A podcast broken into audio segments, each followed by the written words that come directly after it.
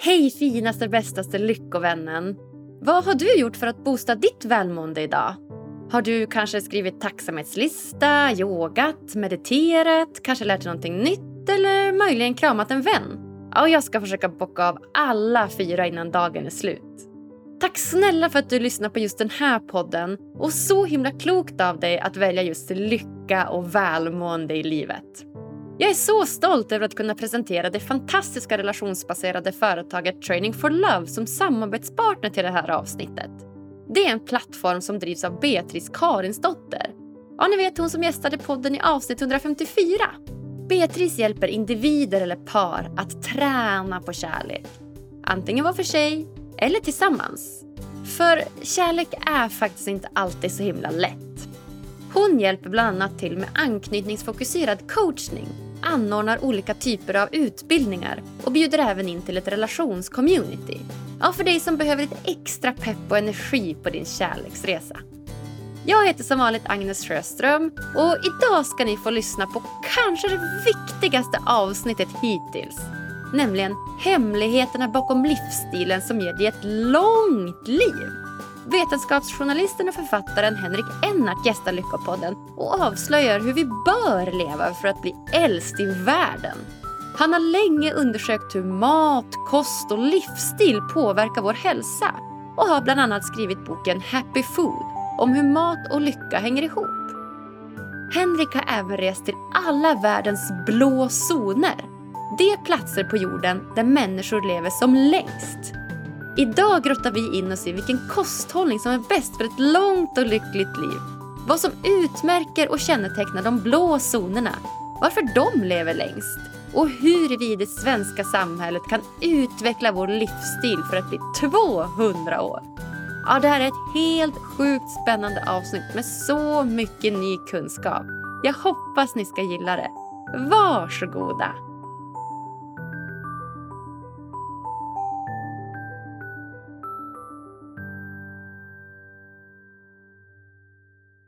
Då säger jag varmt, varmt hjärtligt välkommen till Lyckopodden, Henrik Ennart. Tack så hemskt mycket. Jag blir så, nästan, jag blir så lycklig att få vara med. Ja, ja men blir du det? Vad härligt. Ja. ja, jag blir lycklig att få prata med er gäster. Ja, det är jättekul. Nya bekantskaper, nya, men det, det blir alltid spännande sådär, och, man, och nya diskussioner och nya frågor som dyker upp. Så det, det tycker jag ska se fram emot det här.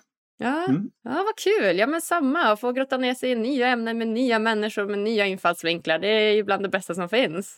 Ja, speciellt när det är så intressanta infallsvinklar som nu då, när det handlar om åldrande och, mat och hälsa och sådana saker. Det tycker jag själv är otroligt spännande. Ja, visst. Ja, men det är det verkligen. Det är bland det spännande, mest spännande tycker jag och kanske framför allt bland det viktigaste för lyssnarna att få lyssna på. Ja, jo men det berör ju oss alla. Alla äter ju varje dag och vi rör på oss och alla, vi åldras allihopa oavsett hur vi vill eller inte. Så det, och sen, och sen är trots allt så just det här hur det hänger ihop med planeten och, och hur att man kan försöka planera lite framåt i tiden här för att uh, den här kulan i universum ska klara sig ett tag till.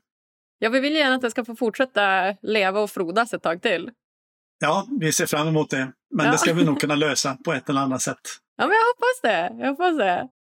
Mm. Du, eh, bara för att lyssnarna får, får veta det så är ju du vetenskapsjournalist och författare. Ja.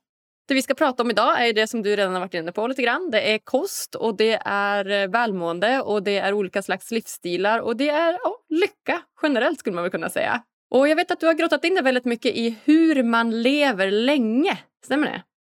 Ja, alltså en av mina första, jag har skrivit ett antal böcker nu i det här laget, men, men eh, en av mina, min andra bok handlade just den hette Åldrandets gåta och handlade just om det var ett sätt för mig själv att sätta, sätta mig in i den här forskningen då, för det är över tio år sedan. Och på den tiden så var det inte så mycket, då var det nästan tabu att säga att, att man kunde påverka sin livslängd. Det var liksom ett skällsord. Jag kommer ihåg när det var debatter och någon, någon tog till det argumentet. Så, så, så ja, men det fick man inte säga för det var liksom skambeläggande och så här. Va? Så på den tiden handlade det väldigt mycket om bara det här, ja, gå ner i vikt förstås. Ja, och det var liksom riktat till ja, mer må bra än att, än att, liksom, att man kunde påverka sin, faktiskt sin livslängd. Vilket ju är helt uppenbart.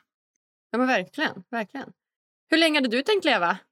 Alltså jag har ju gjort en sån här, eh, en, jag har gjort ett eh, test, det finns en forskare i Boston som heter Thomas Pearls som har ett sånt här eh, ett longevity-test och han, han leder då en av världens största studier på, på så här super centenarians, alltså människor som är över, ja egentligen över 105 år gamla då, över, och, över 110 år. Så det är en jättestudie då, och, man, och han har gjort, utvecklat ett test utifrån det. Då, men, och enligt det så skulle jag bli 99 år gammal. Då, så att jag, men, då, men då tycker jag att han har gjort, han har, han har inte riktigt tänkt med på forskning när det gäller kaffe till exempel som man då ser som en negativ faktor. Jag dricker ganska mycket kaffe och nu har ju, har ju kaffet omvärderats så att jag tror att jag tjänat några månader där. Så att jag, jag, jag kan nog tänka mig att det skulle kunna finnas förutsättningar för en hundraåring här. Men vem vet, det är slumpen också. Ja, men skönt att få leva till över hundra i vart fall. Det är inte dumt att få dra ja, det målsnöret. Sen, sen, är det ju inte bara frågan om att leva länge utan det handlar ju också väldigt mycket om liksom, den friska tiden. Att, att vara frisk, att kunna köra in i kaklet som man säger. Och det, det, och det är väl egentligen mycket det det handlar om idag. Ska man liksom, vi blir ju allt äldre men ska vi, bli, ska vi bli gamla med hälsan i behåll eller ska vi liksom bli ha 20 skröpliga år när vi knappt, när vi inte kan göra så mycket, va, när man är mest en belastning för sjukvården och så här. Så det, det, det, där är ju, det där är väl egentligen en, en grundtes som jag har kommit fram till, att, att man, om man ska diskutera hälsa så kan man inte koppla det fritt från åldrande. Va? Utan just det här att vi blir äldre ställer nya krav på, på liksom hur vi lever för att ta höjd för den, den nya åldern som vi, många av oss faktiskt kommer att uppnå. Då. Men för att klara det då med, med hälsan i behåll så måste man tidigt liksom, i livet börja ta höjd för det. Ja. Så att det livslängden har ökat så radikalt. När, när pensionssystemet infördes på 50-talet, ATP, då, då var ju snittåldern i, i Sverige 60, jag tror det var 65 och ett halvt år eller 66 år någonstans. Så men det var inte meningen att man skulle leva särskilt länge efter pensionen. Några gjorde det givetvis då också. Men och om, om vi siktade på att bli 65 år idag, då, då kan vi fortsätta käka pommes frites och hamburgare och vräka i oss glass och sådär. Men, men då ska vi inte förvänta oss att bli så mycket äldre då. Utan det är ju det är helt enkelt, om, idag skulle väl många tycka att 65, att man vill sikta längre än så då. Så att då, då, eh, och då får man faktiskt ja, ta höjd för det. Mm.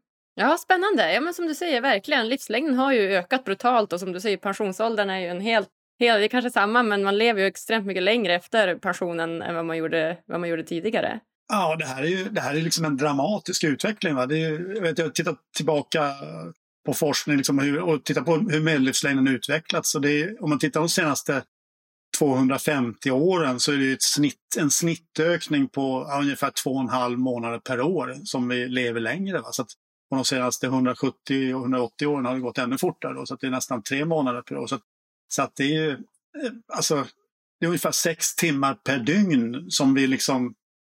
Alltså, vårt, vårt dygn är egentligen 18 timmar för att vi, sex av de där de sex extra timmarna, de, de får vi en kollektiv livsförlängning som tar in. Va? Så det, det, det går väldigt fort där, den här utvecklingen. Det gör ju att på bara ett decennium så har ju liksom eh, just den här gruppen 65-75, den gruppen fanns ju inte för 20-30 år sedan på samma sätt. Den existerar inte. Nej. Nej, men så var det ju. Verkligen. Helt mm. sant.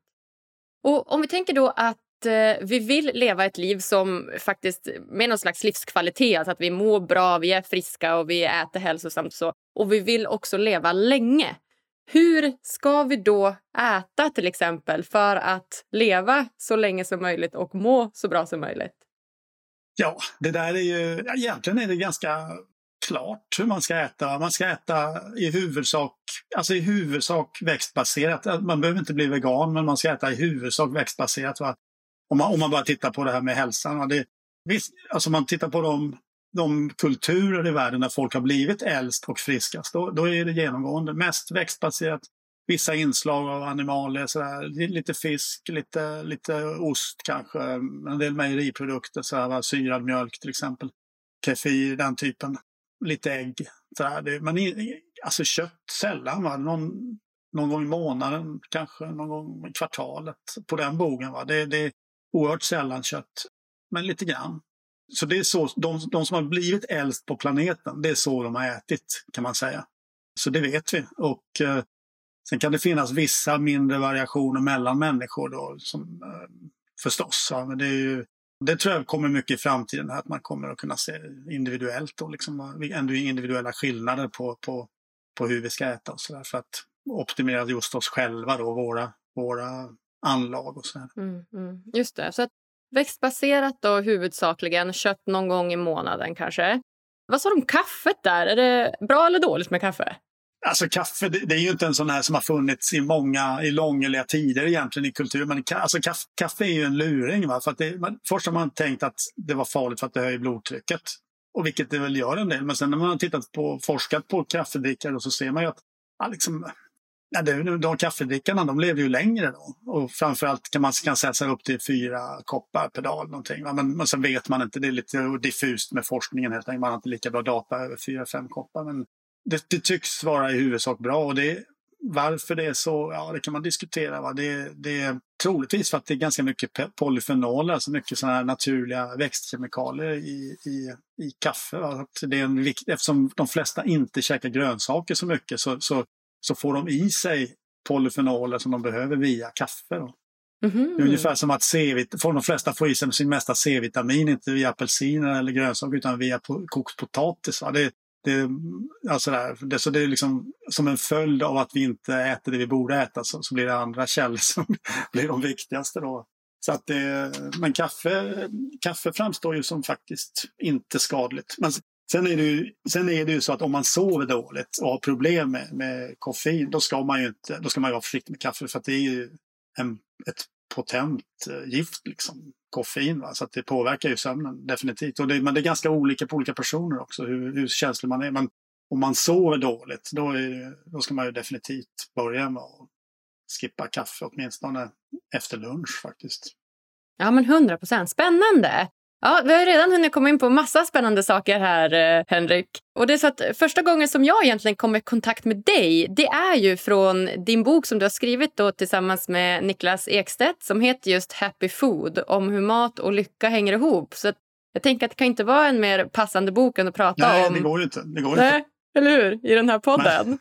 och då tänker jag direkt på som du säger att det är mycket växtbaserat och att eh, kött någon gång ibland och så. Och om jag går till mig själv, om jag går till liksom min generation, jag är precis fyllt 30 här nu då.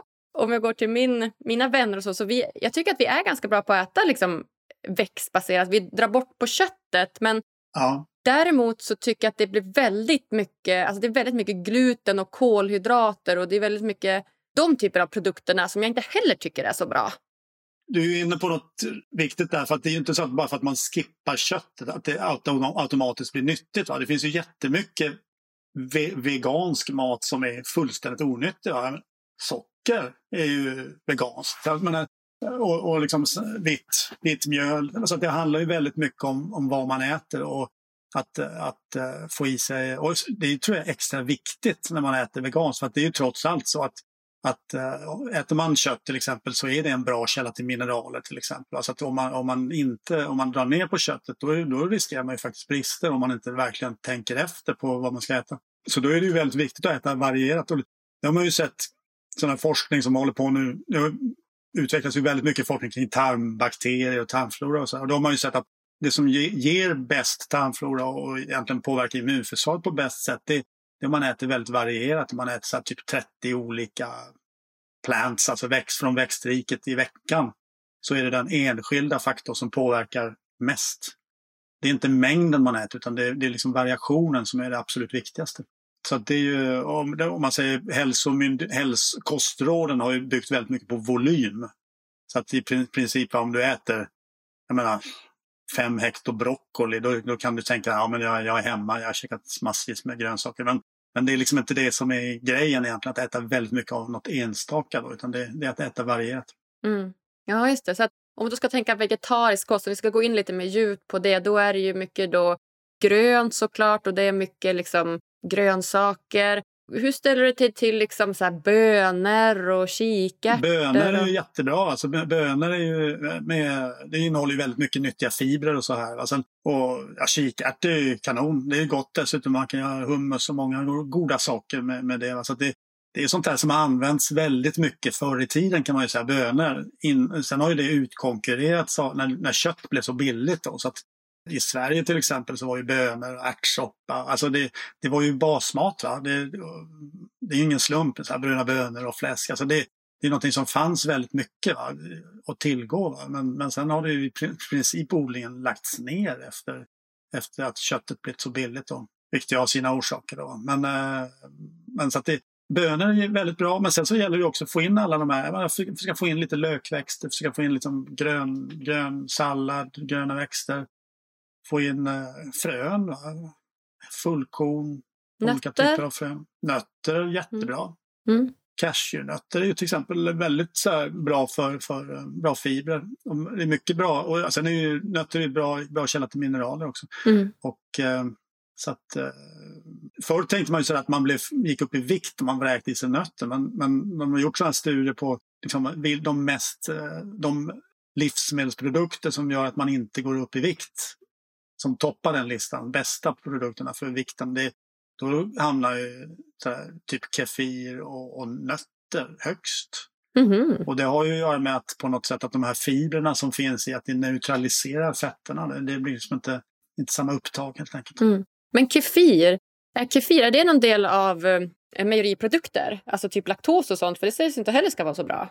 Ja, men den, kefir är ju, alltså om man säger syrad mjölk, det som händer där det är ju att bakterierna konsumerar laktosen, alltså det, mjölksockret. Så, att, Mhm. så, att, eh, då, så om man går i en butik så finns ju alltid där på den laktosfria hyllan och då tänker man, ah, har de tagit bort laktosen? Nej men hallå, det, det var laktosfritt för att det var kefir. Det var liksom det, det som är Mhm. själva grejen med kefir, att det, det är inte laktos. Det är liksom ingen konstgjord sak, utan det, utan det, är, det är inget mjölksocker. Och så konsumerade man ju alltid mjölk förr i tiden. För att, om den inte var helt färsk. va, För att man hade ju ingen kylskåp så att all mjölk surnade ju. va. Så att det, var ju, det blev ju sur, surmjölk av allting. Och sen så gjorde man ost av det. Så, här, så att, så att eh, man har ju överhuvudtaget i, i, i äldre tid aldrig konsumerat stora mängder mjölk. Nej, nej. nej, men exakt. Det, det är verkligen den. Det, det vet jag ju. Det, har vi inte, det är inte alls naturligt för oss att, att dricka så mycket mjölk och laktos liksom, i, i, i våra liv. så. Och det är det jag tycker är så, så fascinerande också idag. För att om du går in i vilken mataffär som helst och ser på liksom hur storleken på olika hyllor. Liksom. Alltså, Mm. Mejerihyllan är ju gigantisk. Och samma sak, du vet vitt bröd och allt, det är ju gigantiskt. Och sen har du, ja men visst har du liksom en, en frukt och grönthörna som också är stor, men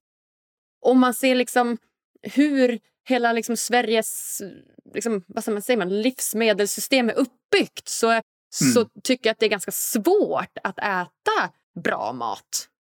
Ja, det har ju blivit lite lättare så måste jag säga. Om man, eh, eh, jag som är så gammal då. Så, som har, Ja, det är klart.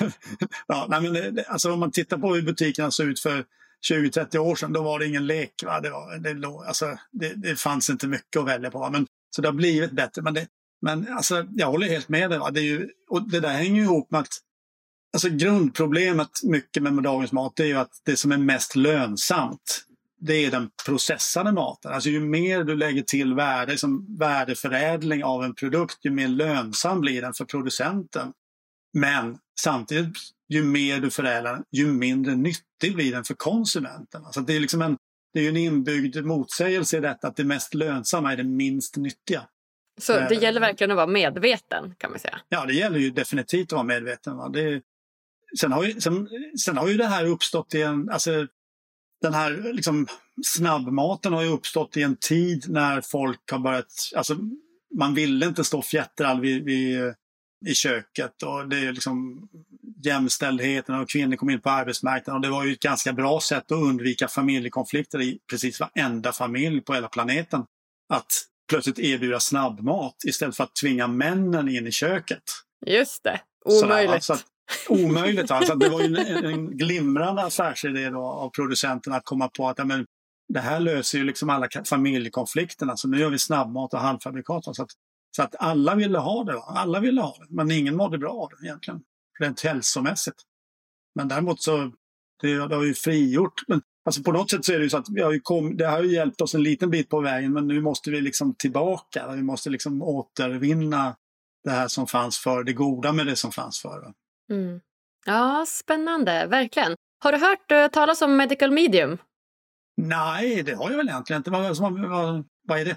Nej, men det är en, eh, en amerikansk eh, författare kanske, också väldigt duktig på just när det kommer till kost och hos, kosthållning och livslängd och sånt. Och det är min pojkvän som gillar honom väldigt mycket. Han har skrivit lite, lite böcker. Det är inte särskilt så forskningsbaserat utan han Nej. säger sig då ligga lite före forskningen, lite så kaxigt okay, sagt. Så okay, ja, okay. Jag vet inte exakt ja, ja. Hur, hur trovärdigt det är men han är väldigt mycket inne på i vart fall samma sak som det du pratar om nu. Han är väldigt mycket inne på att så här, det enda som gäller är frukt och grönt och nötter och ja, någon fiskbit ibland kanske. Men väldigt sådär restriktiv med, med vad han äter. Och dessutom är man ganska noga med att det, det ibland räcker inte med att köpa från butiken heller. För det är oftast besprutat eller att det kommer någonstans ifrån. Så att han är väldigt mycket så här back to the roots lite grann. Ja. Sen, sen måste jag säga att jag, jag har hållit på med det här ganska länge och då, då, alltså jag tror att alltså det viktiga är inte alltid att man är sådär, att man är liksom renlärig. Va? Utan det, det liksom, ibland kan det vara det här att man liksom, alltså det, det är viktigare att göra det mesta rätt än, än att vara liksom jag menar, livet är, handlar inte bara om att leva länge och vara frisk. Det handlar om att menar, äta något gott och liksom, att man kunna njuta lite och så här. Och, och, ehm, och sen tror jag också att alltså, det här med hälsan, det, har ju, det är inte bara maten utan det, det är också många andra saker. Va? Det, menar, det är stress, det är liksom sömn, det är motion, det är liksom att alltså liksom umgås med familjen och liksom all, socialt. Alltså det finns ju jättemånga saker som påverkar ens hälsa på, på massa sätt. Och då tror jag, det, det jag väl har kommit fram till, och inte bara jag, men det är ju det, där det håller på att landa rätt mycket idag, det är ju att alltså, det, det man själv, om man själv ska öka sina chanser på en individnivå va, så det, ska man ju titta på vad är jag sämst på av allt det här. Alltså om jag äter jättebra, jag, äter, jag, bara, jag odlar allt, allt är själv. Och jag liksom bara äter egenodlat eller och andra som har odlat. Det är inte det minsta besprutat. Men jag sover jättedåligt. Va? Jag menar, då, är, då, då kanske det är den här sömnen jag ska titta på istället. Va? Det, eller att liksom, jag hinner inte, jag motionerar så mycket så jag aldrig hinner leka med ungarna. Nej, skippa träningen och lek med ungarna istället. Va? Det, det, är liksom, det är antagligen det som, som eh, kommer att påverka både den egna och ungarnas hälsa bäst i många år framöver. Det, det är många saker som ska in i det hela. Va? Men jag, jag tror att vi svenskar, inte minst svenskar och amerikanare, är, är väldigt inne på det här. Alltså vi, vi är lite så här, det blir lite så perfektionism av det hela. Att vi, det, man får, Oj, äter du en socker, minsta lilla socker, Du är en liksom förtappad människa. Eller liksom, alltså där, det, och så är det ju inte riktigt. Man kan, det finns utrymme för att äta lite socker, va? men det är liksom, man behöver inte vräka i sig. Va? Ungefär. Ja. ja. men du har helt rätt. Och just på tal om lycka då, för lycka kan man förklara som ett ganska tillfälligt stadie där liksom känslan går upp och ner. Om man tänker då just i relation till mat så kan det vara väldigt lyckligt att få äta en kanelbulle eller en påse chips emellanåt och sen kanske då äta bra på veckodagarna. Jag vet inte.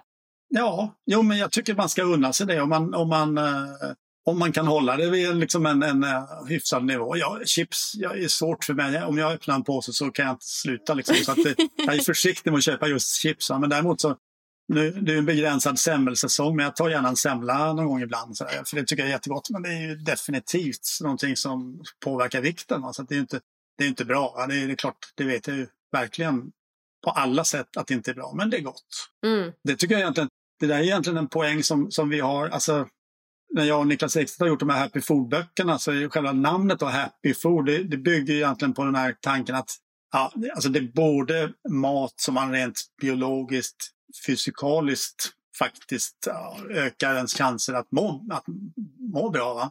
Men, men eh, det är också mat som är god att äta. Va? Så att det, det är liksom två, det där är egentligen liksom det här, man säger det latinska förhållningssättet till mat, det är att man utgår från matråvarorna. Det här kan vilka kanonråvaror, alltså det här är kanongott och så här. Medan eh, liksom just det här svenska och amerikanska synsättet det är ju väldigt mycket mer på är det nyttigt, är det nyttigt? Så att det, det är liksom två, det är två olika skolor där och det, det, vi har liksom försökt att få ihop det här på något sätt. Mm, mm, mm, ja, spännande. Jag tänker på det här som vi pratar om, som också vi har i det svenska samhället, det här klassiska lördagsgodis som är en gång i veckan. Och det kommer ju från, man, från barnsben. Liksom. Om det är en anledning för föräldrar att bara låta barnen äta en dag i veckan eller vad det nu är. Tycker du att det är nog sällan man äter god... Alltså säg att man skulle bara äta socker en dag i veckan hela sitt liv. Är inte det även det ganska mycket för att, just för att leva länge? Jo, alltså om man... Alltså en dag, det, speciellt, sen handlar det om mängden man äter. Då, men, det, men alltså utrymmet för att äta just socker, det är inte jättestort alltså om man ska, om man ska tänka på, alltså så, så, så man tänker de flesta rör på sig så kanske det är utrymme för, det är max kanske säg 5% av energin, av all energi man äter som, som kan komma från någonting som är onyttigt, som inte innehåller liksom de här vitaminer och mineraler. Så det är väldigt lite. Va? Och det, är, det där är ju egentligen en kritik som jag kan tycka mot nuvarande kostråden och så här, kostrekommendationer. Att, att där tillåter man upp till 10 man säger högst, högst 10 tillsatt socker. Och det, och det har ju visat sig att det är för mycket. Det, är, det går inte att få ihop en, en sund diet med så mycket tillsatt socker. Och de flesta svenskar äter ju mer än så. så att, jag, jag, jag, jag, alltså dilemmat idag det är ju att det finns så mycket. Mm. Så att, så att liksom när, när, man hela tiden omges av det så tycker man att ah, nu höll jag igen och nu åt jag inte. Men det var så många, väldigt många andra gånger som man, som man stoppade i sig något. Alltså Förr i tiden så ställdes ju inte folk inför de här problemen för det fanns inte. Man åkte in till marknaden i Mariannelund så, så, så här en gång om året. Va? Det var liksom att åt någon sockertopp. Va? Det, var liksom, det var ju helt andra grejer. Va? Det, det var, det var ju, så utbudet runt omkring har ändrats otroligt och det ställer ju en massa krav på, på en själv. Då. Att, då måste man plötsligt själv begränsa sig. Mm. Ja men 100 procent. Men kan man byta ut det mot fruktsocker? Är det bättre? Ja, det är mycket bättre. Det är mycket ja. bättre. För då, mm. alltså, där har man ju då mycket fibrer och annat nyttigt i det här. Så det där tycker jag, alltså, jag har alltid svårt för det här. Liksom, det är också lite där med renlärigheten. Man liksom klämmer an ah, den grönsaken eller den rotfrukten, det, det, är fel G eller någonting. Men väldigt ofta så innehåller det någonting annat som är väldigt nyttigt som inte finns då i någon sån här förpackad eh, liksom, produkt som, som ligger på hyllan. Då. Så att, alltså, så länge man håller sig till naturliga råvaror i, som är liksom lågt, lågt processade, liksom antingen hemlagat eller, eller liksom lågt processat, så att man verkligen ser vad, vad det innehåller. Va? Så då klarar man sig ganska bra. Mm, mm, mm. Ja, jättespännande. Nu har vi pratat om eh, kost ganska, ganska mycket här och jag tänker att vi ska gå in på ett annat ämne också som, som jag fastnar verkligen för när det kom till dig och något som jag själv kan väldigt, väldigt lite om. Och det är just de blå zonerna som finns ute i, i världen. Ja, men det är jättespännande. Ja, vad är de blå zonerna? Vad är de blå zonerna? Ja, men det, är, det är då platser, ett antal platser på planeten där, där man sett att, att uh, folk som bor där de blir väldigt gamla då, och dessutom då väldigt friska då, högt upp i åldern. Då, så att, det har ju forskats på till exempel Okinawa, ett sånt, sånt ställe, då, japanska Okinawa. Japan alltså? Ja, Japan. Och, eh, men sen finns det på flera platser. Det finns eh, Costa Rica, Nicoya-halvön som går ut i Stilla havet från, från Costa Rica. Och, mm -hmm. En grekisk ö som heter Ik Ikaria, eller Ikaria, säger man, Ikaria. Eh, och eh, östra Sardinien, bergsområdet, eh, Ogliastra-distriktet räknas dit också. Sen finns det... Fyra ja, det olika? Finns, ja, det, ja, sen brukar... Alltså, Sen var det från början så att det var National Geographic, då, tidskriften, de gjorde en stor artikelserie om detta då, eller ett temanummer då i början på 00-talet, det är 15 år sedan. Och då hade de varit runt på, på de här fyra platserna. Sen hade de också varit på ett område då, där det bor mycket adventister, Loma Linda, som ligger, ligger inna, liksom inna, inåt landet från Los Angeles. Man sa att de, och de, lever, de äter väldigt mycket vegetariskt. Då, adventisterna. Och då som att ja, de levde längre och var ganska välstuderade då. Men det är, ju, det är ju inte en kulturell befolkning, gammal befolkning på samma sätt som de andra. Så jag misstänker att de tog med dem för att de var amerikanare och National Geographic en amerikansk tidskrift. Men de är ju så intressanta. Men, men det finns andra intressanta områden som inte då officiellt klassats som blå zoner men som till exempel, jag har varit en hel del i ett område som heter Silento då, söder om söder om uh, Sorrentohalvön i Italien och där blir ju folk jättegamla. Och, mm -hmm. Hur gamla är det då? Jättegamla? I, i Cilento, det är det område i Italien. Italien är det land i Europa som har flest hundraåringar och, och mm det här området i, i Cilento, det, det, är det område i Italien som har där andelen hundraåringar högst. Så att, och sen har de ju, de har studerat dem ganska, det pågår studier också. Det är forskare från hela världen som är där och, och forskar, och bland annat från Sverige. Och eh, man har sett att de, har, de får mycket mindre hjärtsjukdomar och Alzheimer och stroke och sådana saker. Och det, så, och det försöker man ta reda på vad det beror på. Då. Men det, det vet man väl inte riktigt. Men det här är ju då också området där medelhavskosten först beskrevs faktiskt efter andra världskriget. Så det, det här är liksom verkligen det är ett intressant område eftersom de verkligen, verkligen har ätit den här ursprungliga medelhavskosten långt fram i tiden. Och, eh, det här tar vi upp i vår senaste bok, just att den ursprungliga medelhavskosten, att den var väldigt grön. Den var väldigt, väldigt växtbaserad. Mm -hmm. Medelhavskost, är det liksom vegetariskt plus fisk då, Medelhavet eller? Ja men det har ju blivit lite så att medelhavskost, det, det är som ett marknadsförs lite som ett paraply där alla jordbruksprodukter går in under. Då. Men om man tittar då på hur det verkligen såg ut från början eh, så, så var det väldigt mycket vegetariskt. Det var, var väldigt mycket, ja, det kunde vara en del bönor till exempel men det var också inte så mycket fisk. En del, de som var fiskare de åt mycket, de åt ansjovis och de här småfisken som de inte kunde sälja till de rika helt enkelt.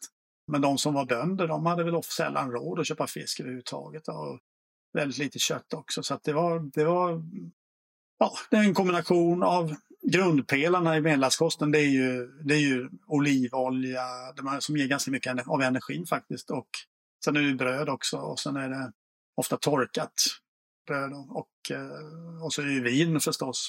Vin? Ja, vin. Yes. Det, är de tre, det är de tre grundpelarna. Då. Jaha, olivolja, bröd och vin? Ja, det är det Aha. som beskrivs i, i Bibeln redan. Va? Det, men det är, det är liksom det som är... Medelhavskosten vore inte Medelhavskosten utan de tre grundpelarna. De är ju beskrivna sedan antiken. Va? Så det, det, men sen får man... Det här med vinet är ju väldigt... Ja, man får väl... Ja, det där är alltid en sån där sak man får, man får ta det med en liten nypa salt. Då. Men, det, men man har ju sett att man kan väl konstatera så här, det finns en, en, en, en engelsk forskare som heter Tim Spector. Han har kommit fram till att, att om det är en risk med att dricka vin om man håller sig inom typ ett glas om dagen. Det är liksom, det är liksom villkoret då. Ett och två, upp till två, ett och ett halvt för män då, men det, det är lite omtvistat. Så eh, jag menar, om det är en risk så är den ungefär i nivå med risken att stiga upp ur sängen på morgonen. Jaha.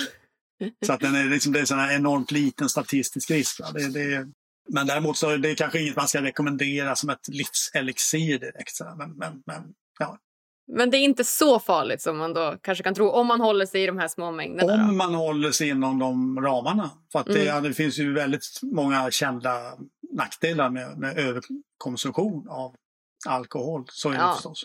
Ja, men hundra procent. Spännande! Alright, så något ställe i Japan, Costa Rica, Grekland var något ställe, Sardinien och då Silento i Italien är de liksom kändaste, eller man ska säga, blå zonerna i ja, världen. Ja, det kan man nog säga. Sen, finns, mm. sen finns ju Sen har jag själv varit nere i Småland och upptäckt att det var väldigt mycket hundraåringar i södra Småland. Där. Så det, ja, så att där, där faktiskt lite sådär, eh, finns områden där, där, där det är väldigt mycket hundraåringar faktiskt. Ja. ja, men så himla spännande. Småland också får komma in på kartan, det var ju roligt. Verkligen, verkligen. Nu har vi pratat väldigt mycket om kost här då, och jag förstår att den är ju otroligt viktig för, att, för att kunna leva ett långt och, och lyckligt liv. Men om man tänker liksom utanför kosten då, vad utmärker mer de här blå zonerna? Vad har de gemensamt? Ja, men man har väl kommit fram till på alla de här ställena att det, det är egentligen, man brukar peka på fyra faktorer, man kan sen, det kan nog finnas fler, men de grundläggande det är just att man, man äter nyttigt på det här sättet och inte för mycket. Alltså man, det är lite sådär halvfasta över det hela. Va? Det har liksom varit, eh, varit eh, Alltså det, det, är inte riktigt fattiga områden men det är inte de rikaste områdena heller. Det är liksom mer så här mittemellan-områden där, där det har inte varit frosseri men man har inte heller liksom fått svältens nackdelar på så här tydligt. Utan det, det har men det har gjort att man, är liksom, man har legat lite i underkant. Ungefär som i Småland. Va? Det, jag är själv från Småland. Va? Det, ja, men det är sten, ett stenigt eh, helsikes landskap. Va? Så när folk hade jobbigt att odla. Liksom, och, sådär. Så att, och, och smålänningar blev väl av naturen sm, lite snåla. Sådär. Man skulle inte äta för mycket och, och liksom ta i för mycket. Va? Så det, och, och, det är nog ganska typiskt för alla de här områdena. Att det, det är lite den mentaliteten. Då.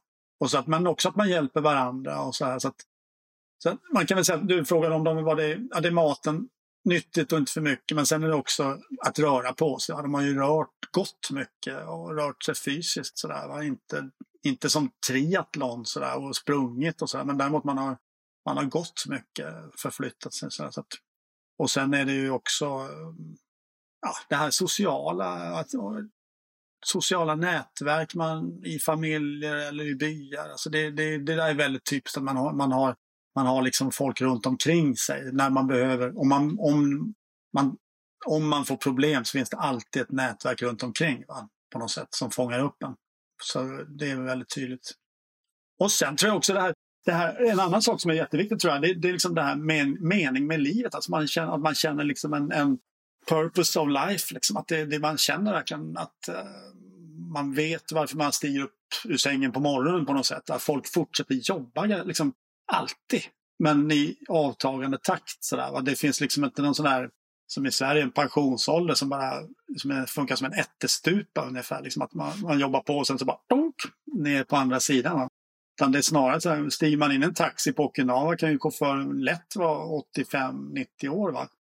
Man kör några turer lite då och då. Så här, det, det, är liksom inte, det, det är ett avtagande arbete. Liksom. Mm. Ja, spännande. Så, att, så att det är det egentligen som kännetecknar de här blå zonerna. Och om man ska liksom grotta in sig lite grann mer på de här olika delarna. Om vi tar just mening med livet. Som du säger, de kör taxi tills de är 85. De kanske inte har den här klassiska pensionsåldern. Hur, hur är deras liksom, system då, liksom samhällssystem uppbyggt för att de just ska liksom kunna uppleva den här meningen med livet på ett annat sätt? Traditionellt så tror jag det handlar väldigt mycket om att de odlar. Alltså, alltså att odla och sköta en trädgård eller liksom eh, sådär. Det, det tror jag överhuvudtaget är väldigt... Och det, blir, det blir en koppling till naturen på något sätt. Va? Det blir också det här att faktiskt behöva, behöva gå iväg varje dag för att se om äh, vattna, hålla borta ogräs. Liksom. Ja, men det blir liksom att på något sätt att sköta om och ta hand om. och så här. Det, det, det tror jag väldigt många av de här människorna upplever som, som viktigt. Och det är lite därför som maten är så central i det här jag, vet, när jag, var på, jag har ju varit i alla de här blåzonerna. Och då, eh, som på Okinawa till exempel, vet det var en, en som sa att, att äta maten, det är bara halva grejen. För liksom, att odla maten och att liksom, det är när man, när man odlar maten, ja, det så får man liksom, man lär sig, alltså, man, eh, man sköter om det här, man, man får sin fysiska aktivitet, man träffar andra som odlar, liksom, och sen så äter man tillsammans. Alltså det, det är liksom väldigt mycket som cirkulerar kring, kring maten.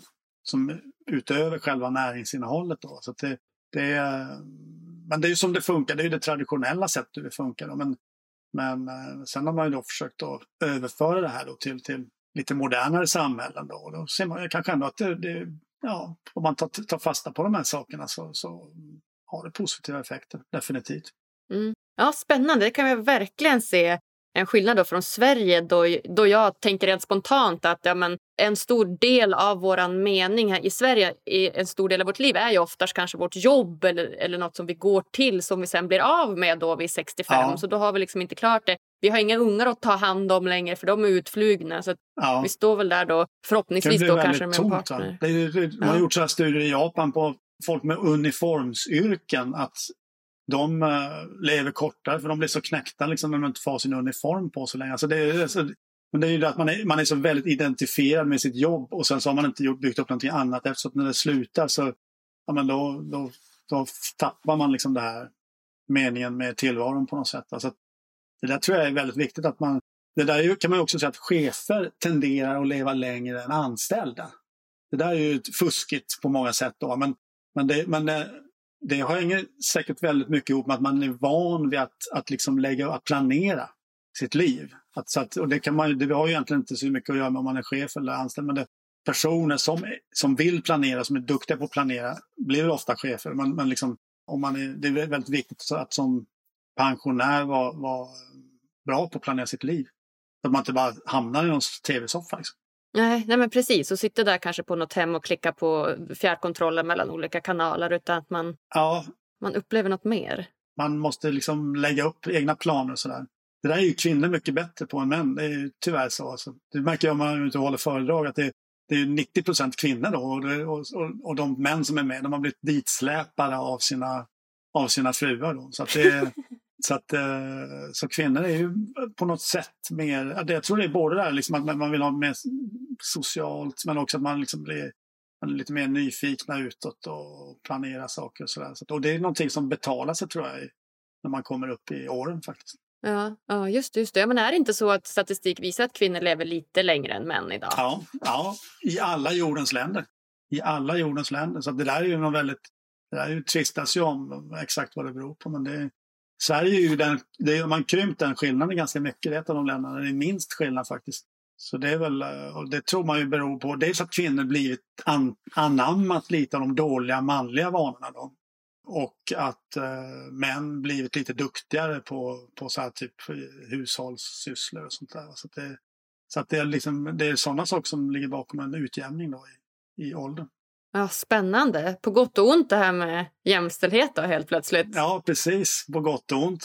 Men för män är det väl mest gott då. Men för kvinnorna ska vara lite försiktiga där med att anamma alla de dåliga sidorna hos männen. Ja, vi får fortsätta att ta hand om, om, om köksgrejer och barnen och göra Nej, det var vi... inte det riktigt jag sa. Där, men, det, men, men, men, men, kanske inte släppa det helt och hållet heller. Va? Alltså, det där är rätt intressant överhuvudtaget med, med, med liksom att hushållsarbete har ju hamnat alltså på, av jämställdhetsskäl på goda grunder kan man ju säga. Alltså kvin, kvinnan vill inte vara låsta i hemmet. Så, men det har, det har ju samtidigt gjort att kokkonsten har liksom blivit en slags nedklassad lite grann ganska länge. Då. Som det var, men det var inte så mycket värt. Då. Och det är ju också ett feministiskt argument. Men eh, eh, nu kanske man börjar se att jag menar, det var ju en enorm yrkeskunskap som, som fanns där i alla, hos, även hos alla hemmafruar. Alltså man måste ta tillvara på något sätt. Alltså, det där handlar ju också om att backa, backa bandet och liksom både kvinnor och män ska lära sig av det som, som man inte kastar ut barnet med badvattnet, som man brukar säga. Ja, men det är superviktigt. Jättebra. Och om vi går tillbaka till det här med sociala nätverk då. Vad, vad, vad ser du är utmärkande just för sociala nätverk om du liksom jämför då de här blå zonerna med Sverige då minus Småland? Vad är det som, som skiljer ja, dem minus, åt? Minus Småland? Ja, men, Ja. ja, men det är väldigt olika faktiskt. Om man tittar på Sardinien, där är det väldigt mycket familjerna. Det är ju så här gammalt klansamhälle. Alltså det, där bor ju liksom hela släkten bor ju väldigt nära varandra ofta. Så att det, kommer man in till någon och hälsar på någon i någon familj så då tar det en halvtimme så är ju köket fullt. Alla släktingar som gick förbi undrade vad som stod på och vem som var inne där och hälsade på. Så att det, det är otroligt nära så i släkten. Men i Japan och Okinawa är ju tvärtom faktiskt. Där är det mycket mer där är mycket mer liksom nätverk så där, bland äldre i byarna. Så, där, att det, så att de äldre, det är snarare tvärtom att de, de unga de flyttar in till städerna och gjort sedan länge. Va, utan, och de gamla blir kvar i byarna. Men där har de sina nätverk och, och på ett väldigt organiserat sätt de är i, liksom, i byns eh, liksom, beslutsfattande och sådär. Så, att, så att det, det kan se väldigt olika ut faktiskt. Men det viktiga är väl att de är, man är med liksom, på olika sätt. I, man blir inte för gammal, man blir lyssnad på, liksom, man är viktig man blir, i alla de här sammanhangen. Man är viktig, just det. Ja, för just de här sociala nätverken, nog kan jag ändå tänka att vi har lite sådana sociala nätverk bland de äldre på ålderdomshem. Nu förstår jag att det inte är samma sak att vi tar hand om... Det är inte så att min gamla mamma och pappa skulle flytta in till mig och min pojkvän här, såklart. Men det finns ju ändå lite så sociala nätverk i form av ålderdomshem och sånt. Gör det inte det? Ja, ja, men det, men, men det är ändå det att att bli lyssnad på. Va? Alltså, I många av de här samhällena där är det liksom fortfarande så att de gamla liksom, de ses som visa. Liksom. Det, det, är liksom, det finns en visdom där va, som gör att man, man lyssnar på dem. Så om det ska fattas några viktiga beslut då lyssnar man på de äldre och deras ord väger, väger tungt. Va? Liksom, eh, även i, i samhället, va? i kommunen eller liksom i, i byn. Va? Det, det, är liksom, eh, det är liksom inte bara så att de yngre tar hand om de äldre utan det, det är liksom verkligen att de yngre, de äldre, de är högst i skalan, de är högst i rang. Alltså. Mm-hmm. Ja, så är det ju inte riktigt i Sverige. Så är det, vi har ju en upp och nervänd pyramid nästan va? Så här, på ett sätt. Va? Vi, vi är ett litet så här nervöst uh, ungdomsfixerat folk, är det inte det? Ja, men jag tycker det. Verkligen. Ja. Nervöst ungdomsfixerat folk är helt rätt. Helt rätt. Men alltså, de äldre, de, när de blir över någon slags viss ålder då är det som att man inte lyssnar på dem längre för de är gamla och konservativa. Och då, då, då. Ja, ja, ja, men tröga. De fattar ändå ingenting och kan inte logga in på någon Snapchat. Eller, ja. Ja. Ja, just det. Just det. Så det är just det också. Att kanske att, men det kanske också ger dem väldigt mycket mo, alltså mening med livet och de, de äldre. Att de faktiskt är så visa och att folk lyssnar på dem. Liksom. Ja, Jo, men definitivt. Att, liksom, att, ha, att det, spelar roll det man gör. Va? Att det liksom inte, man gör det inte bara som en hobby eller som fritidssysselsättning. Så, utan att det man gör det har betydelse. Det, och det, tror jag är, det tror jag är helt centralt liksom, för att man ska tycka att det är kul också. Att, det, liksom, att bara gå omkring som någon slags... Ja, men här går jag och fyller upp plats. Liksom. Mm. Utan ja, att bidra med någonting. Va? Det, ja, ja, det, där tror jag det finns mycket att lära faktiskt. Ja, men det tror jag verkligen. Verkligen. Kan man se någon slags eh, gemensam nämnare när det kommer till klimat? Jag tänker sol.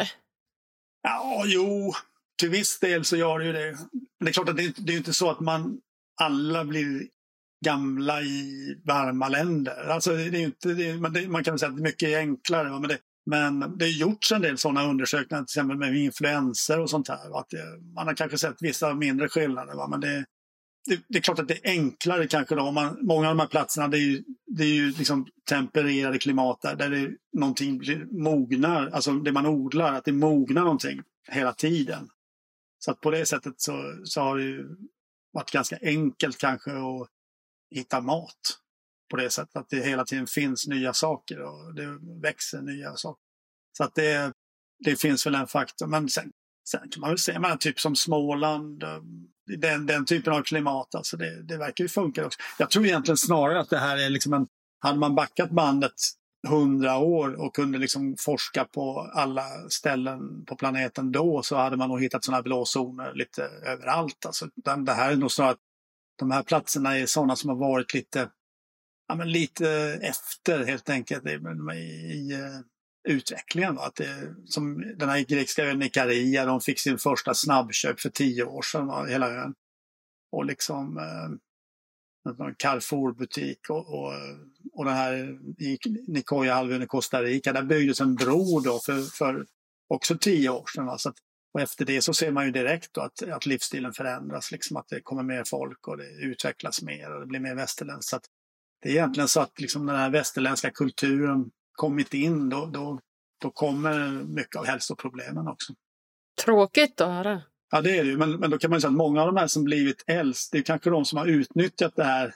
De har levt liksom lite i glappet mellan att man växte växt upp med en gammal kultur och ett sånt levnadssätt. Men samtidigt så har det ändå funnits lite tillgång till modern sjukvård och så här. Alltså, och sen på senare år så är det det senare som tagit över och gör att vi lever så länge. Till stor del att väldigt många går på blodtryckssänkande mediciner. Och, liksom, och ja, men vi behandlar oss gamla istället för att liksom, leva oss gamla.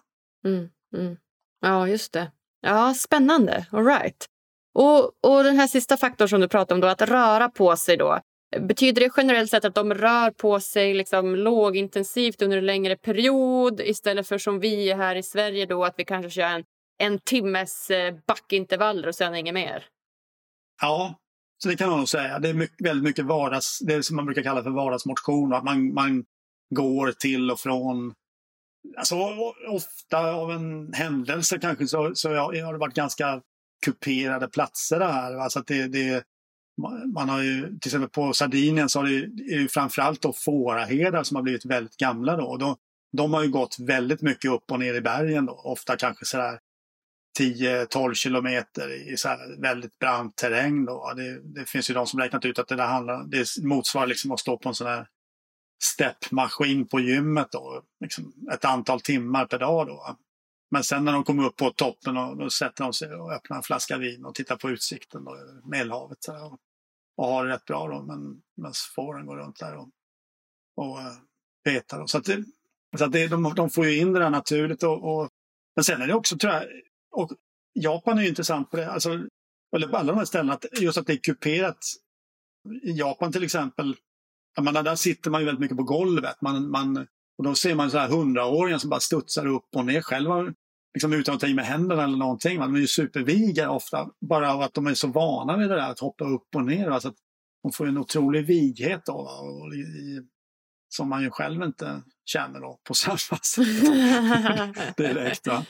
Och, och, även de här byarna, i, de här bergsbyarna i Sardinien och, och, och även Silento. Liksom, det är ju ofta så här gatorna, är, det är som om man står liksom längst upp i svarta pisten och tittar ner, men det är någon kullerstensgata som bara rasar ner där. Alltså det, och där går ju liksom 95-åringarna bara susar upp och ner för de där gatorna. Man fattar inte hur det går till. Liksom. Så det, de, de har ju där inbyggt ett sånt system, alltså om miljön befrämjar det där på något sätt. Ja, spännande. Så det är den här västerländska kulturen med att sitta framför dataskärmen och knappa åtta timmar om dagen som inte är superfrämjande för våra långa liv då? Ja, det är, det är ju det. Mm, mm, Men sen mm. är det ju intressant också, jag vet, jag intervjuade nyligen en som heter Daniel Lieberman, han är en amerikansk så här, evolutionsbiolog då. Forskat mycket på löpning och så här. Men han, han har ju även då levt bland, bland så här samlarfolk och sådär. Och, och de har mätt hur mycket de satt ner. Och de, det visste de sitter precis lika mycket som vi. Mm. Sådär, vilket är lite överraskande. Men skillnaden är att de sitter, det, det är två skillnader. Dels att de, tre skillnader. Dels att de sitter mer aktivt för de sitter på marken och då anstränger man. Det blir som en sån här det är inte som att stå men inte som att sitta på en stol heller utan man, blir, man spänner muskler på ett annat sätt och så sitter man på väldigt många och varierade olika sätt. Så det är mer belastande än att bara sitta på en stol. Så det där är ju rätt fascinerande, alltså man egentligen borde sitta på golvet. Alltså det, det, det är mycket som talar för det faktiskt. Men att man, som man gör i Japan, och man har det här liksom sitta långt ner. Stolarna kan vara ett, med ryggstöd kan vara en dålig sak faktiskt. Det är bekvämt. Men, men sen är det också det här att de reser på sig ofta. Att de, om det är en familj, de sitter runt elden och kanske sitter där tio timmar men, men det är någon unge som springer iväg, någon springer och hämtar den, någon lägger på lite någon vevträ på elden, någon går in och hämtar något. Alltså man är hela tiden lite så här halvrörelse upp och ner, upp och ner va? från sitt sittande. Då. Så, så att det är också, vi sitter ju så väldigt mycket oavbrutet. Så att det där är också en, en stor skillnad. Och sen går ju de kanske då, de är ju aktiva på det sättet att de, de kanske ägnar, de jobbar inte jättemycket men de, de, de kanske går en och en halv timme om dagen. Liksom. Och det, då blir det ganska många steg på det. Va? De kanske kommer upp i en ja, kommer upp mot 10 kilometer, 10-12 kilometer om dagen. I ganska lugnt tempo men i lite kuperad terräng. Så, där, va? så att, eh, ja, lite mer så tror jag vore bra. Ja, men spännande Henrik. Tänk att vi ska gå in på de sista frågorna här innan vi lämnar varandra. Men eh, först måste jag bara fråga dig, är den första 200-åringen född? Ja, det, där är ju en, det där är ju en knäckfråga då, men eh, det, det, finns ju en hel del som talar för det. Om, om jag, eftersom jag har ju intervjuat ganska många forskare då som, som ägnar sig åt det här och då, den här typen av forskning och eh, de är ju jag skulle säga att det är ett ganska vanligt svar. De, de, är, ju, de är ju ofta lite rädda för att sticka ut näsan och, och liksom orsaka för mycket rubriker. Så här. Men, men eh, ett ganska vanligt svar är ju att det är, högst, att det är mycket troligt att den första 150-åringen är född. Och då kan man säga att om man menar det, om att den första 150-åringen idag är ett litet barn, då är det alltså, och, vi, och så står vi i början av den biologiska revolutionen där man då redan nu kan börja se att det finns mycket som talar för att vi kommer att kraftigt komma, alltså kunna bota många stora folksjukdomar och kraftigt förlänga livslängden. Så, så blir det 150 år av utveckling som gör att det är väldigt mycket som talar för att den som då, den som då lever 150 år mycket väl också kommer att kunna ta, dra nytta av landvinningar som görs om 100 år och då blir även om 200 år. Så det, det är liksom eh, och varför är, det, varför är inte det konstigt? Jo, för att det finns säkert tio olika sätt att man förlänger liv på djur redan idag i laboratorier som gör att, som o, mo, översatt på människor då skulle motsvara ja, åtminstone då, hos liksom, eh, högre stående liksom, däggdjur och sådär. Ja, lätt 150 år. Så det, mm -hmm. och, och, även mer. Va? Så det, det, det är inte, och det finns många sådana metoder. Va? Så det, och det finns ganska mycket teorier om eh, Alltså man börjar på något sätt få lite kläm på vad åldrandet är för någonting. Att, det, att åldrandet är något väldigt flexibelt. Att det, man kan till exempel se på djur, alltså djurarter som exakt samma djurart. Fast om det om ett djur, men om en grupp av sådana djur har hamnat på en isolerad plats där de inte har naturliga fiender. Då kan de plötsligt på liksom bara några hundra år fördubbla livslängden. Sådär, för att de lever under en annan, en annan miljö. Alltså det, liksom, åldrandet i sig är något väldigt så plastiskt. Får man säga. Vilket land eller vilken världsdel tror man att den här personen är född då? Eller är det flera? Ah, det, är nog, det är nog väldigt svårt att säga.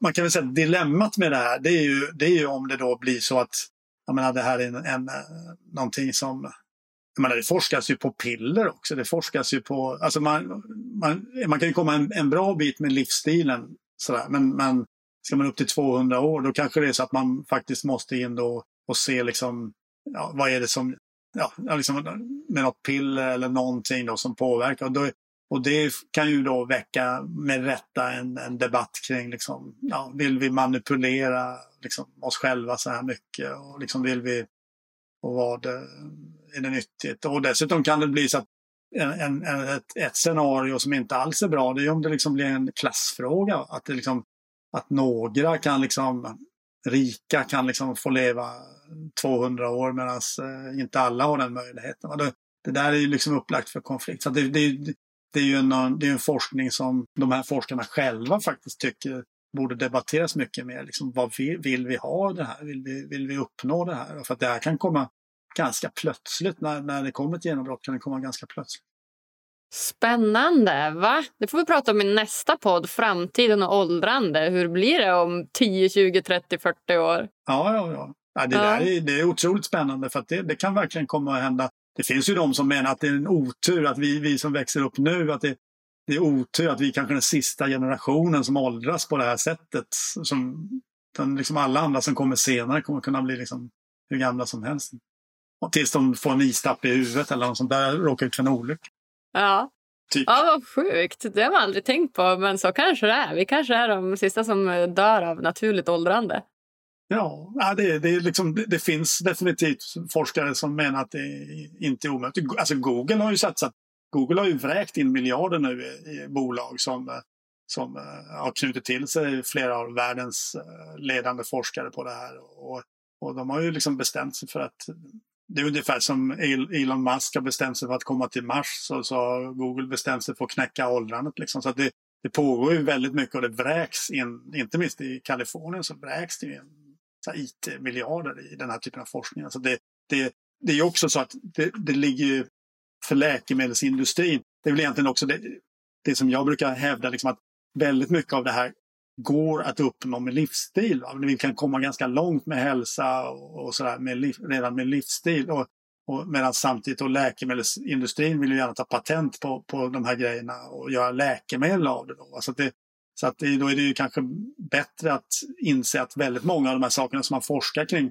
det är ju sånt som i grund och botten man kommit på via mat och livsstil. Det, man har kommit på till exempel att vad är det som gör att djur som, som får så här eh, kalorirestriktion, får mindre, mindre energi att äta, varför lever de så mycket längre i labbmiljö? Liksom? Och så försöker man hitta på en tablett då som, som ger samma effekt. Mm, ja, jag tänker direkt på det här med depression. Att för att bota så här mild och medeldepression så får du en liten tablett när det också är samma effekt. Och ja, ut och, nu är det och nässpray som kan bli kraftigt beroendeframkallande. Så det, mm. ja. Oj, ja, ja. Det, ja, det är det nya som är på väg. Ja, det är inte lätt Henrik. Vi har mycket att, att fortsätta forska om här i, i framtiden. Verkligen. Vi, får, vi får, ja, får se om det kommer några tabletter så vi hinner forska fram några nya, nya rön här. ja, men sen måste man bli lycklig också. Det, det handlar inte om att leva länge, man måste bli lycklig också. Och, och, då, tror jag, då tror jag faktiskt det här att, man, att, alltså att engagera sig i saker. Och liksom, alltså man, det, det, man inte bara engagera sig att bli gammal och, och hälsosam. Liksom. Att man kanske engagerar sig i något som är bra för någon annan eller för planeten. Eller något det, det är faktiskt ganska givande, både för en själv och andra. Ja, men Så spännande att du säger det, för det är faktiskt min första fråga här av mina tre avslutande frågor. Det är just, vad gör dig lycklig? Ja, men jag tror att det, alltså, det, det som Ja, men det är väl en, en kombination. Det, det, är de här sakerna. Jag blir lycklig av att motionera, jag blir lycklig av att vara med familjen, men jag blir också att upptäcka nya saker, det tycker jag är faktiskt, och lite så här, om man kommer in i någon slags flow någon gång, så att det, sånt tycker jag är spännande. Liksom, att det, ja, men det, det, det är nog någon form av lycka tror jag. Man mm. liksom känner att eh, och just upptäcka nya områden. Det kan vara vad som helst, upptäcka en ny, ett nytt popband man aldrig hört för som man tycker var jättebra. Alltså det, eller ett, man lär sig något nytt språk eller vad som helst. Liksom, eller någonting nytt överhuvudtaget som, är, som är, öppnar något nytt fält. Det tycker jag är, det är allmänt spännande. Ja, men hundra procent. Om du fick ge lyssnarna en utmaning som de kan göra varje dag för att bli lite lyckligare, vad skulle det vara då? Ja, men då är det ju det att inte sätt inte ribban för högt. Nu kanske det är många som liksom har ribban redan jättehögt, men om man inte har det och, liksom, och kämpar med att göra något nyttigt överhuvudtaget så, så tror jag mycket på det här att göra göra det otroligt, alltså sätt ribban extremt lågt. Va? Gör en armhävning om dagen. Liksom ät en ny, eh, försök att äta en ny ovan grönsak i veckan. Alltså väldigt lätta saker. För om man, har, om man ligger där ner och har gjort en armhävning, då är ju sannolikheten sen ganska stor att man gör fler. Det är faktiskt den här Daniel Lieberman, han, han var mycket inne på det här med evolutionär mismatch. Det är ju som med maten, att vi har en mismatch, liksom vi, våra känslor säger att vi, vi ska äta, men det är inte, trots att det inte är nyttigt, bara för att det finns så mycket runt omkring oss idag. Och så är det med motion också, att vi, alltså evolutionärt så hatar vi att röra på oss. Jo, för att, exakt. För att det, det slösar energi och då dog man förr i tiden. Det var, så att det liksom, vi hatar att röra på oss. Även samlarfolk rör på sig minimalt, inte ett uns mer än vad de behöver. Så, men idag sitter vi så stilla så att vi behöver röra på oss. Så det är också en mismatch, att just det här att försöka bryta den genom att göra något otroligt enkelt som en armhävning om dagen. Det, det, det tror jag, det, det, är liksom där, den vägen som man måste gå. Ja men superbra. En armhävning om dagen och så börja så. Det var toppenbra. Ja, börja med en. Ingen, bara, inte två, utan en. Ja. Vem hade du velat se gästa Lyckopodden? Oj, ja, vem vill jag se? Ja, ja men, ja, det måste, men nu måste jag tänka efter här. Alltså, det finns ju internationellt finns det många spännande forskare. Jag tycker så här... Ja, jag vet. Jag hade ju gärna velat bredda mina vingar och det kommer, men inte riktigt än. Har du någon svensk forskare som du, som du har tagit mycket kunskap från eller lärt dig mycket av? Ja, det har jag väl i och för sig gjort. Fast jag har intervjuat ganska många överhuvudtaget. Va? Det, alltså det finns ju de här, de som är duktiga på livsstil. Och så här, Maj-Lis Helenius till exempel är duktig på livsstil. Och ja, hennes man Tommy Cederholm har ju forskat mycket kring äldres, alltså äldres mat och så här. Men sen har du ju på, på GH har du flera intressanta, rektorn där, han är ju, han är ju Sveriges samordnare för fysisk aktivitet så, där, så att det är nationell samordnare sen i, ganska nyligen. Så att han är en person som behöver få lite utrymme så där, få, få säga, sprida sina budskap. Ja, ja men toppen, superbra. Ja, nej, vad säger du Henrik? Är det något eh, slutligen som du vill dela med dig av till lyssnarna här innan vi lämnar varandra?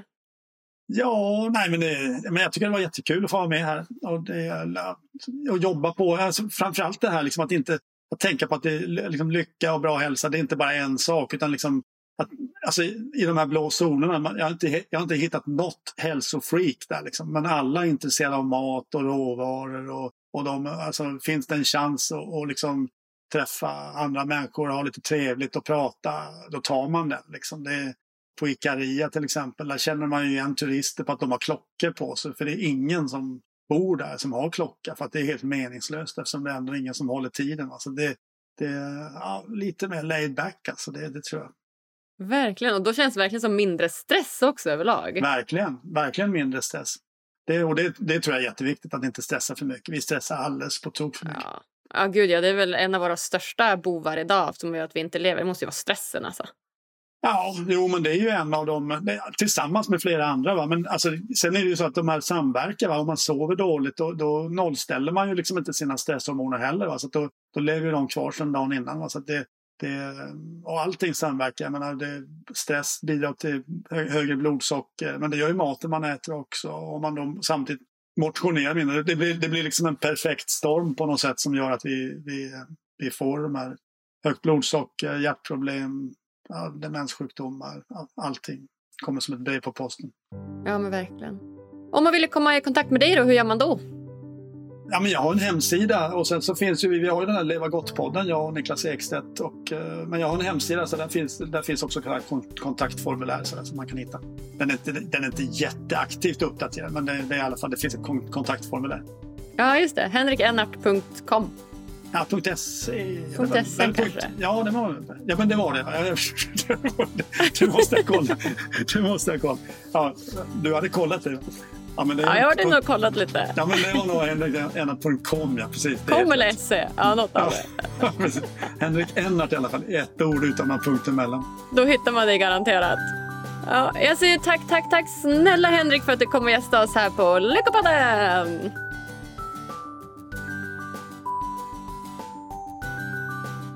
Wow alltså! Snacka om kunnig och påläst person. Henrik Ennart alltså. Det kändes som att prata med en riktigt inbiten professor i ämnet. Ibland känns det som att den här moderna människan borde eftersträva ett liv likt förr i tiden. Ja, till exempel gällande kosten. Om du gillade det här avsnittet så gå gärna in på iTunes eller Podcaster och ge oss så många stjärnor som du tycker det här avsnittet förtjänar. Du hittar oss också på alla sociala medier under namnet Lyckopodden. Och du, tack snälla gulle gulle du för att just du väljer att lyssna på den här podden. Vi hörs på tisdag igen.